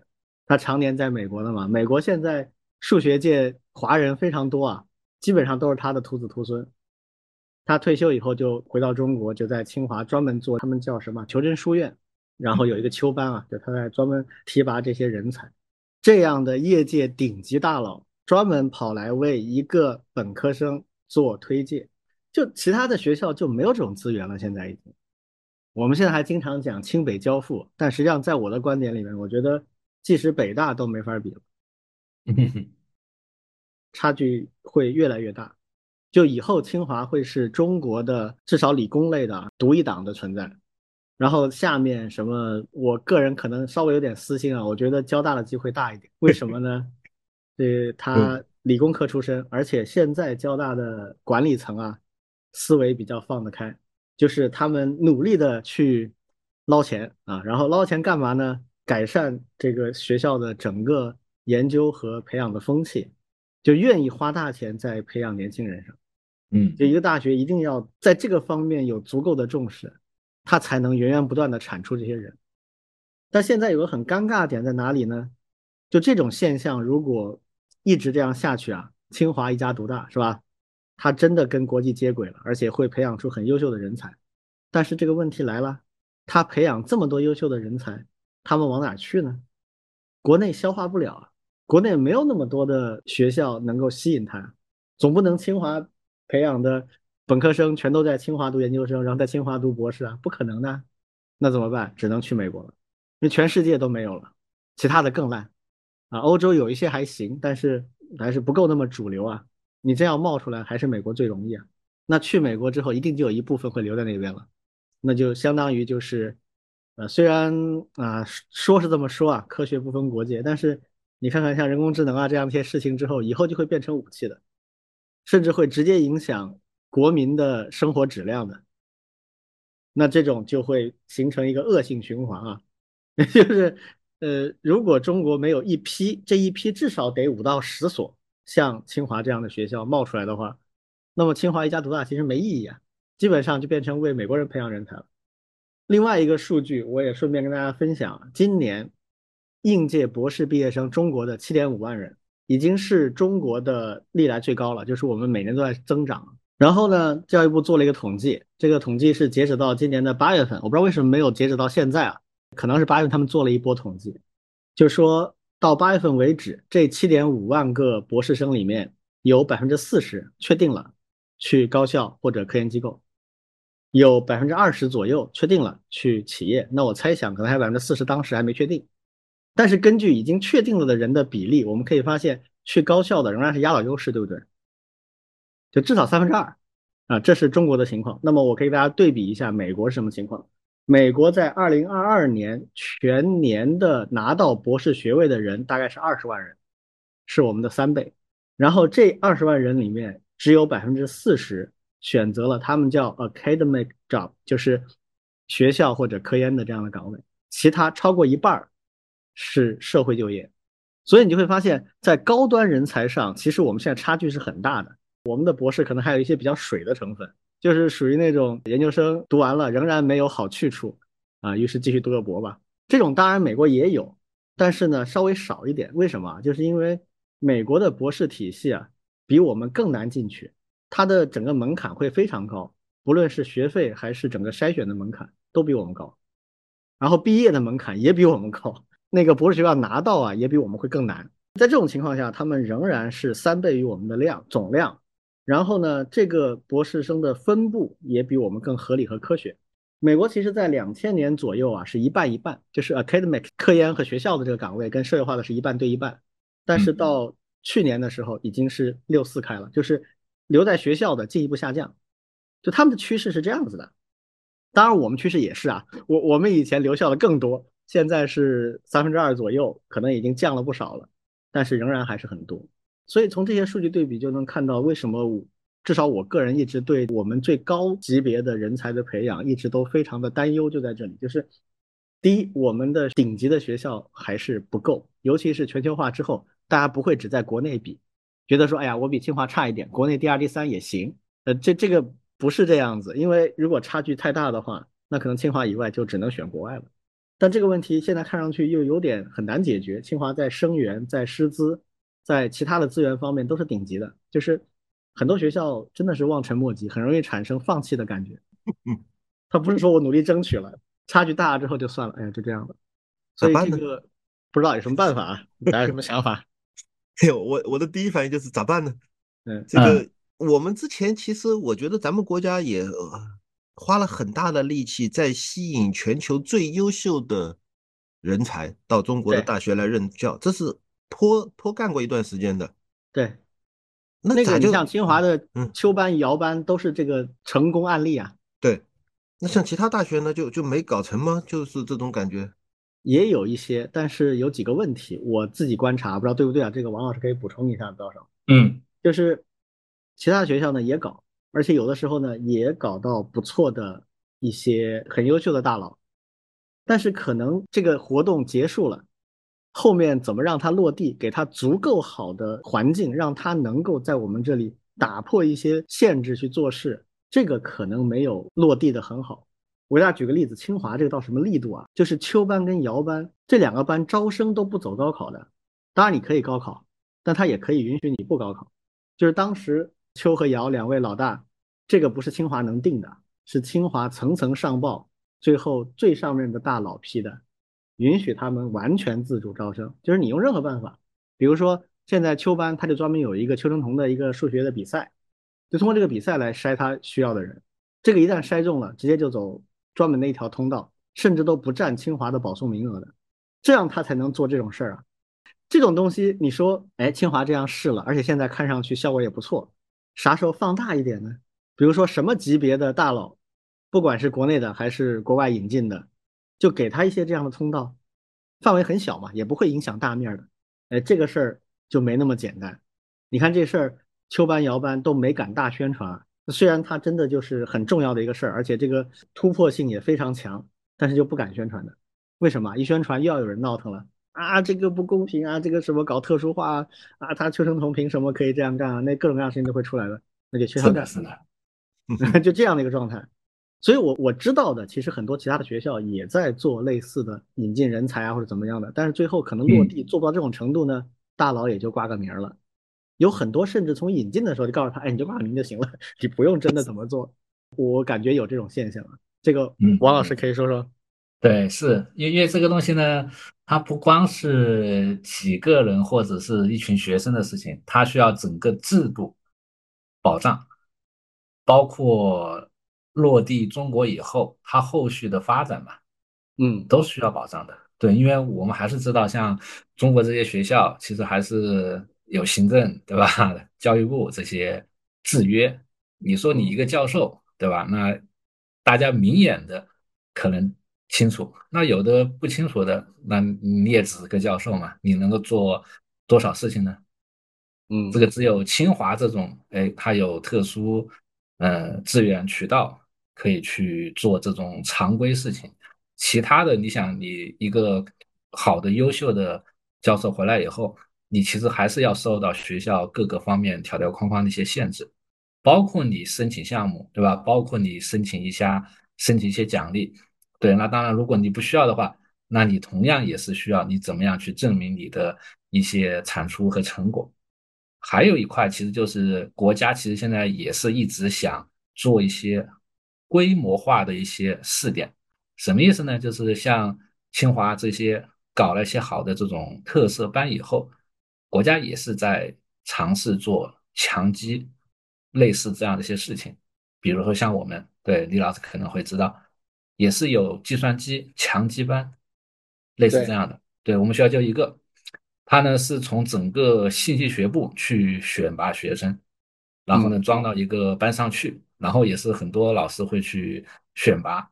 但是呢，你会发现，哎，他选拔出来以后呢，他还是需要老师课程去做培养，而且呢，你去做培养的时候，还是会受到学校的一些制约，比如说你还得上的公共课，你还是得上，你你你需要一些核心课，对你还是得上。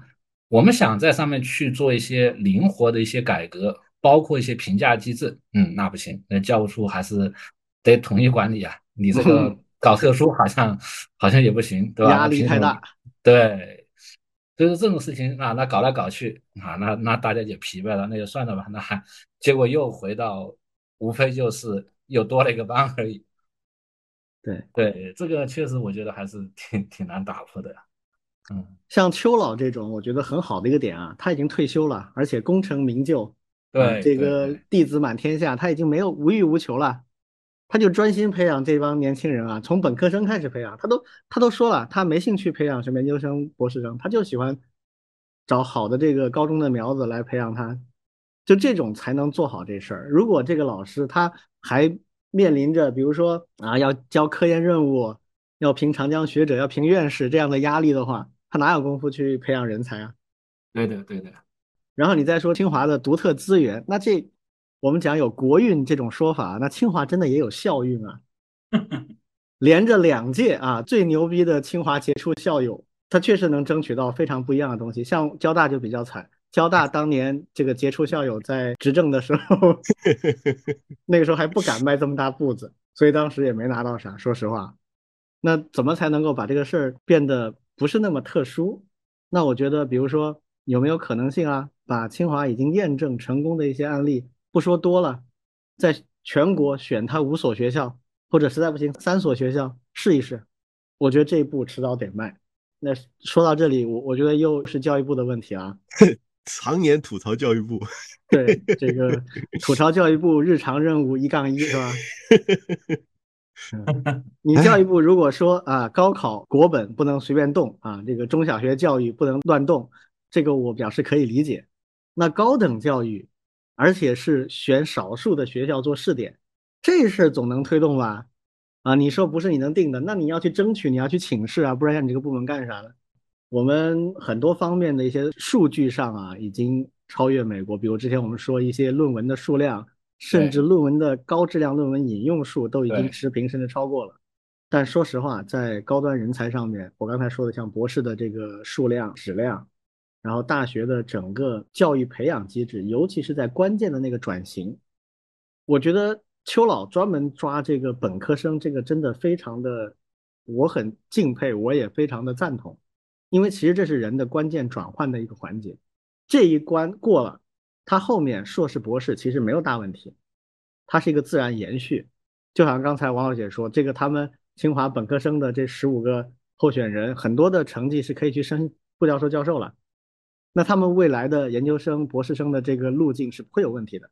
他已经掌握了基本的研究方法，而且他也真的喜欢并且走上这条路了，那就没问题了。而这一块恰恰现在就是各校都最弱的。嗯，最后简单说几个关于文科、理科的问题吧。这个，嗯，又有，嗯，对，这个其实早就想说了，就一直没时间。今天虽然时间已经很长了，我们把这个尾巴说掉。最近张雪峰老师不是又闯了一祸吗？他那个话说的确实很容易让人诟病啊，其实也是对某个具体的学生的问题他做的一个回答。他说这个文科嘛，都是服务性的工作，未来的就业啊，说完了就一个字儿填啊。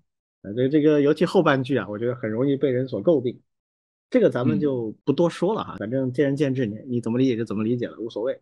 但是呢，我要说的一个点就是有一个媒体啊，嗯，这我就不点名了。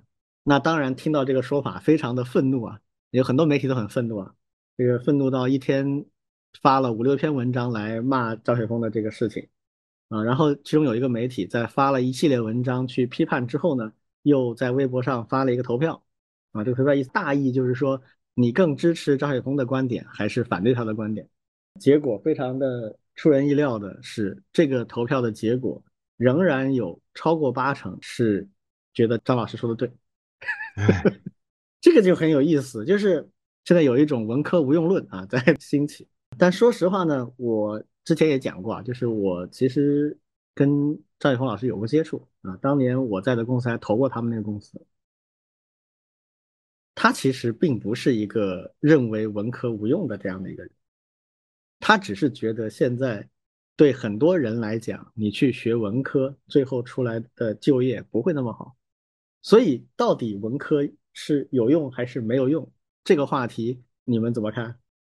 包括刚才我们说，我我我也表达了，我我认为就是其实北大跟清华的差距也在拉大，这个跟文理科有关吗？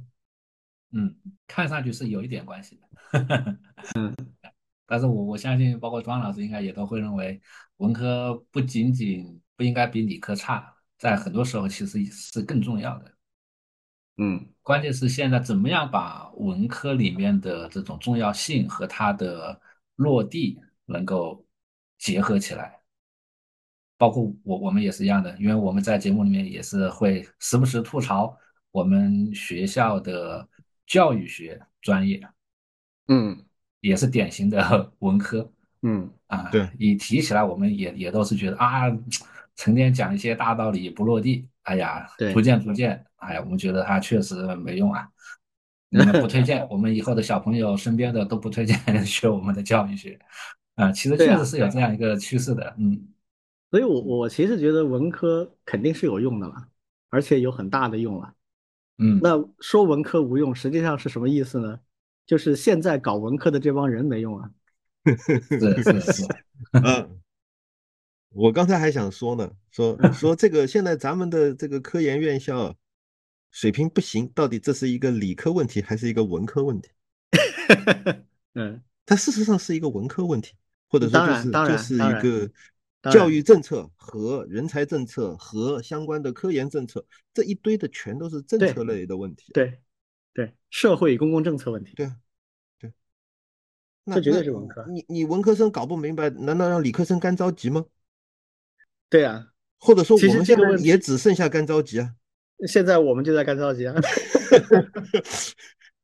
就这里面能用到的跟我们有关的是啥呢？可能是什么工程管理这类东西啊，这东西通用的，也不分文理的。对，所以最终是社会管理、人文甚至心理学各种这方面东西的融合，这都全都是文理科啊，所以就 就干着急啊。或者再稍微再多说一句，就是我们现在其实不是说文科无用，而是我们迫切的需要有用的文科人才，对，严重的。缺乏。严重缺乏。就比如说我那天我我们在华中师范大学跟跟王老师我们在聊开源缺什么人才，我想起来这个那天我不是在做个演讲，对的，就我我们缺的绝不仅仅是程序员。嗯啊，这以为我们中国的现在开源弱，就是我们需要更多的做做开源的程序员，当然不是啊，嗯，完全。我们还缺太多，比如说开源的法务人才，开源的知识产权，开源的社区运营，开源的治理，开源的这相关的政策研究，都缺啊。还有商业，对啊，开源商业啊都缺啊。对，这这东西光靠光靠培养程序员够不够？根本不够啊。其实程序员够了，这些东西搞定之后，程序员一拥而上，数量有多啊？是啊，嗯，唉，所以，所以我我觉得，呃，文科无用论这样的东西，有很多人点赞同，其实也是我我们前面王王伟老师或者说是这个李俊，你们一直在研究素质素养，我觉得文科素养严重缺乏呀，也不光是素质素养缺乏呀，是的。说多了就是一声叹息，这到底其实说白了，其实说白了，搞不清楚文科无用，还是现在的文科做的不好，嗯看不出这种区别的人，嗯他实际上是逻辑和理解能力上有问题啊，对这都属于基础性能力啊，不分文理的。对，其实文科也是可以做出很多有意思的东西的。我经常讲的一个例子就是，中国四十年改革开放，这个不是一个经济奇迹吗？为什么没有经济学家把它总结出来理论化？那什么得不得诺贝尔经济学奖，咱搁一边啊，至少你拿出一个体系化理论吧。这东西有那么难吗？我自己不是专家，所以我没法论证它难不难，但是我可以从结果倒推，因为这个事儿，中国连续四十年执行的政策是延续的，并且取得了延续性的成功。那意味着啥？意味着至少党中央和他们的智囊团是想明白了的，不然不可能持续做而且成功啊。那好了，他们都想明白了，你学界在干什么？嗯，已经别人实验做完了，结果都出来了，你只要研究总结就可以了。为什么没有人做？嗯，就很奇怪，你这个干嘛去了？还有像教育学，教育学研究了这么多年，说那些东西天花乱坠，但是我就问他，你怎么评估一个老师的教学效果好还是不好？当然这件事有难度啊，但有难度至少你可以一步步做啊。你先做到百分之五十的准确率，再做到百分之七十的准确率，再做到什么细分不同情况下的不同的论证方式啊。然后现在教育有这么大的一些问题，去研究这些问题，还得我们上次讲的那个例子啊，一个研究生去做了一个导师和学生之间这个矛盾冲突的一个分析论文，那个我们还觉得很惊喜，对吧？那早干什么去了？为什么没有大量的人研究这些问题？这个说难听点叫不务正业，就不知道在干嘛。呃，我想起来，呃一个很有意思的人物啊，就是张维为。嗯啊，我们原来小平同志的两位翻译啊，一个张维为，一个高志凯，这两人现在都是网络红人啊。呃，高志凯就是他经常被美国和欧洲的一些电视台邀请去做一些访谈啊，很尖锐的这个骂他们。呃，最近的一个例子是说，之前英国说中国的产业威胁到英国了，然后高志凯就说威胁啥了？中国现在擅长的新能源啊，这个新能源车，然后 AI 人工智能这些东西英国都没有啊，哪位先去 这个是高志凯讲的啊。张维为就更多的是大家可能更了解一些啊。但张维为这个人呢，据我所知啊，他虽然在复旦挂了一个中国研究院，但其实复旦的很多的老师。尤其是搞国际关系、搞政治的老师非常不喜欢他，认为他是颠覆性的，是这个 破坏性的啊，呃，离经叛道的啊，这个外行在这里瞎掰的。但实际上呢，那当然也有很多人觉得，就是这个人也非常 controversial，就是很很两极化的一些评价。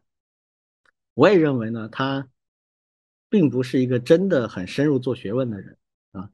嗯，所以他可能也没有那么的给人感觉很啊专业那种感觉，但是他有一件事情至少做的，我觉得比所有的国际政治领域的专家们都好，就是他在努力填补一个空白，叫做国际政治的话语体系构建。他是努力在构建一个新的话语体系，来与传统的西方的话语体系去对抗，这个是非常有价值的一个东西。哎，但是我们的真正。象牙塔内的搞国际政治的人基本上不干这事儿，那他们在干嘛呢？他们在强化原来西方的话语体系。那这个玩意儿，张维为这个人很有意思啊，他有很多的网络梗都非常出名了，比如说什么中国人你要自信，那现在被人改成美国人你要自信了。嗯，还有他那个梗图说这个这比党的教育效果都好，也是很多人喜欢拿来用的。然后最近他有一个创造，我觉得也非常好。他把中国的一带一路和这个人类命运共同体总结为叫做 “unite and prosper”，就是团结和发展。嗯，作为对比，他说西方的国际政治逻辑叫做 “divide and conquer”，就是分而治之，“divide and conquer”，然后对应的是 “unite and prosper”，对仗工整。嗯，中英俱佳。嗯，这就是新的话语体系嘛。那这个美国人当然听了很不舒服。但是第三世界那些人听了非常舒服啊，嗯，觉得哎呀说的太对了。那老美对我们就是 divide and conquer 啊，中国人确实就是跟我们一起做生意赚钱，这个不错，嗯。那你说这东西它有什么技术含量吗？很有技术含量，但是呢，很多人又看不起，看不起你做呀，你做的更好的嘛。说白了就是文科的问题还是在这里，就是到底做什么不做什么，就变成这种问题了。那理工科呢，我觉得更单纯一些，就是我们真的。担忧追不上最先进的，怎么想办法培养更多人才追上就好了。好，看看还有什么要补充吗？嗯，没有了，没有了。而且觉得吐槽太多没什么用，得想想能做啥。没错。我们目前就只能干着急啊。但是说实话，我觉得至少在优秀的大专院校里边，在九八五这个层面之上啊，再选择更小的一个范围来试点一些更激进的策略。嗯，真的。已经到了不得不考虑的程度了，是这个就看什么时候有什么人站出来去做这事儿了。行，那我们今天就说到这儿吧。好，好，谢谢大家，谢谢大家，拜拜，拜拜。